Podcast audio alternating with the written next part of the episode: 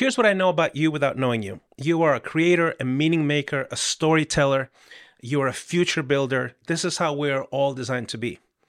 So we can't help ourselves, but when the year ends, sort of look back and take stock of what happened. Uh, what are my regrets? What did I learn? When we look into the future, we start thinking, what can I build into the future? And there's two ways to do it a pessimistic way uh, disempowering way. Uh, and this episode is not for you. So if you think, you know what, I'm probably going to fail again, I'm probably not going to achieve my goals again. So I'm going to lower my expectations. I'm going to shrink a little bit and be in survival mode. So this episode is not for you. This episode is for those who want to build a different future. And today I'm going to unpack four different strategies that you can use right now to essentially set goals for yourself and make this upcoming year the best year ever. Here we go.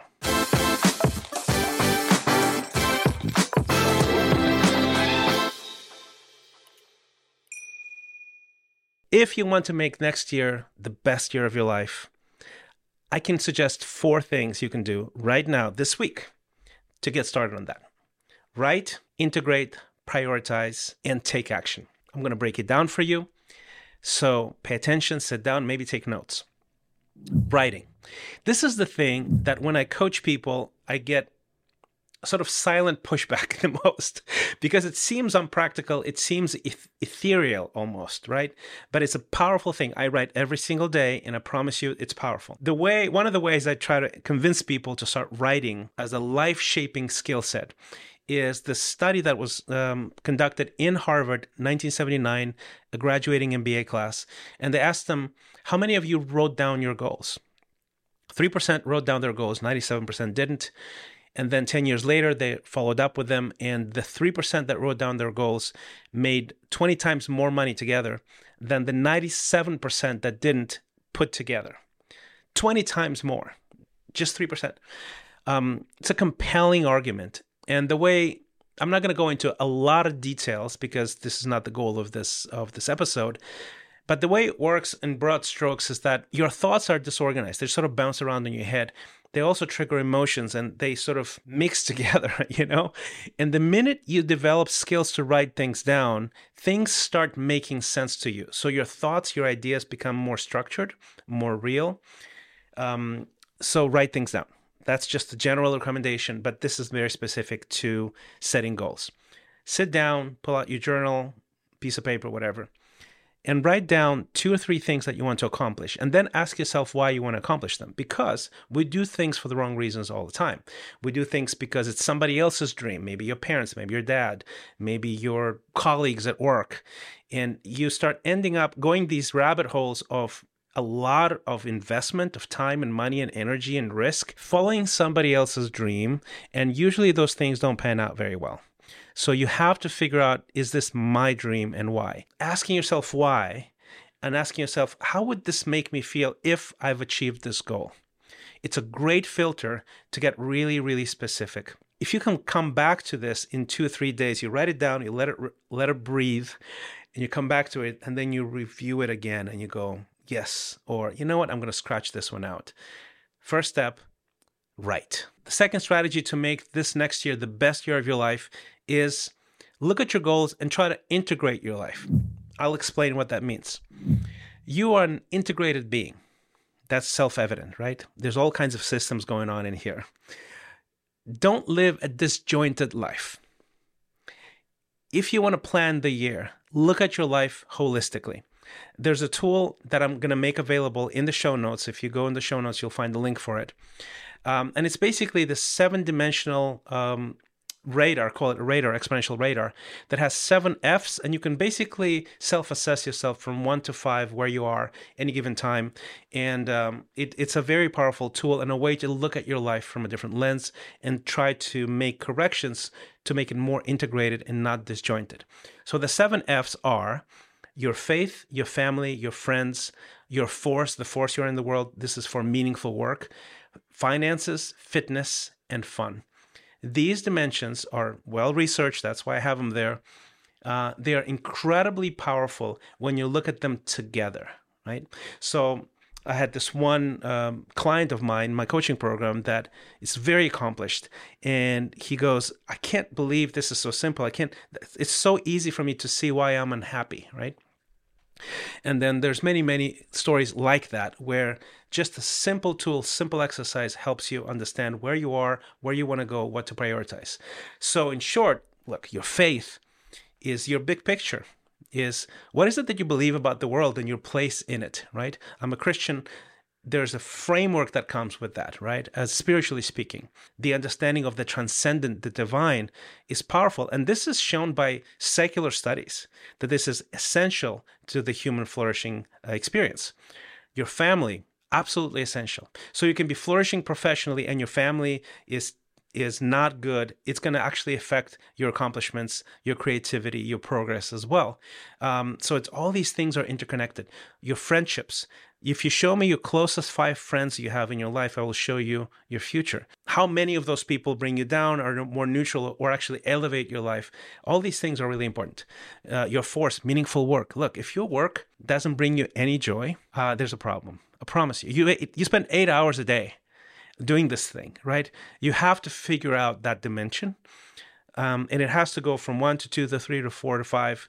Um, that's the direction it needs to go. With money, many of us have funky ideas about money, honestly, right? Unhealthy ideas. So if we don't focus on that, it's going to remain unhealthy. With fitness, your lifestyle, your health, your eating habits, your moving, these things matter tremendously in your journey because your mind spies on your body and your body spies on your mind. With fun, it's the thing that shows you how happy and joyful you are in general. Like it's the expression of joy.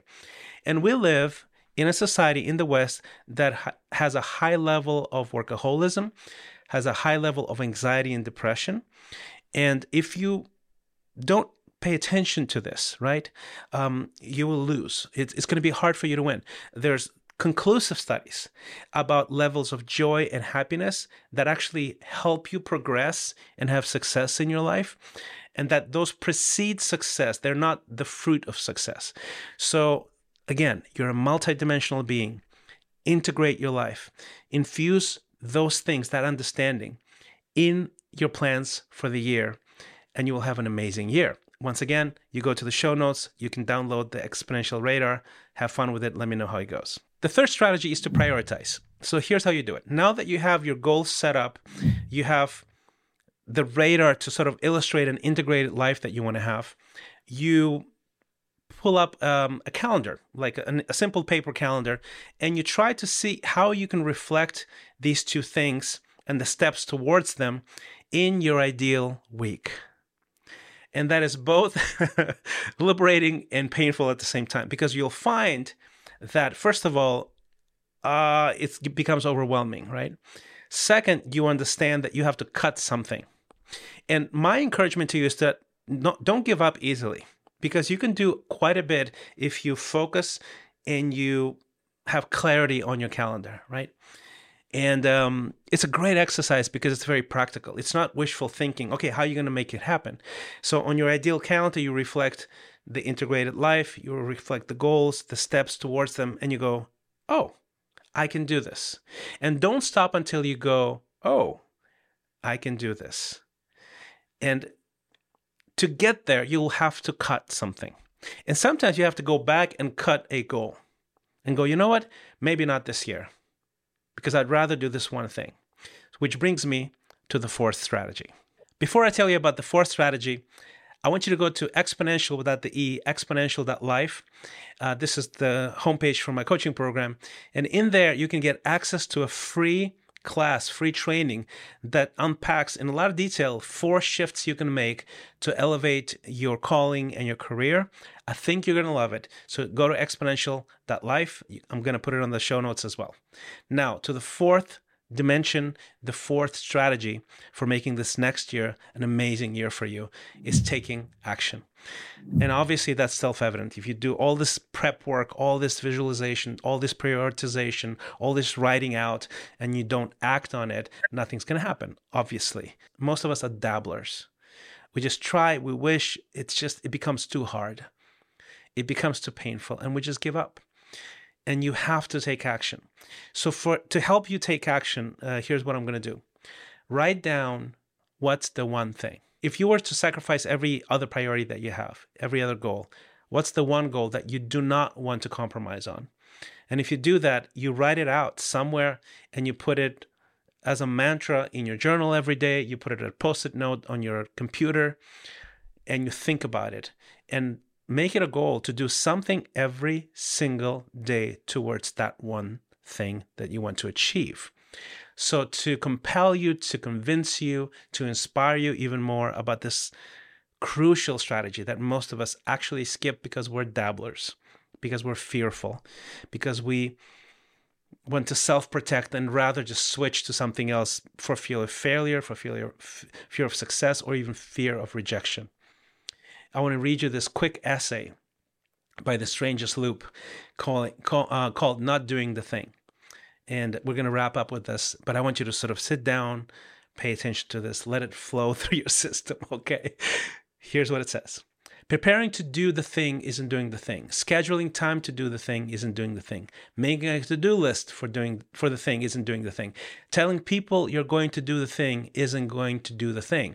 Messaging friends who may or may not be doing the thing isn't doing the thing. Writing a banger tweet uh, how you're going to do the isn't going to do the thing.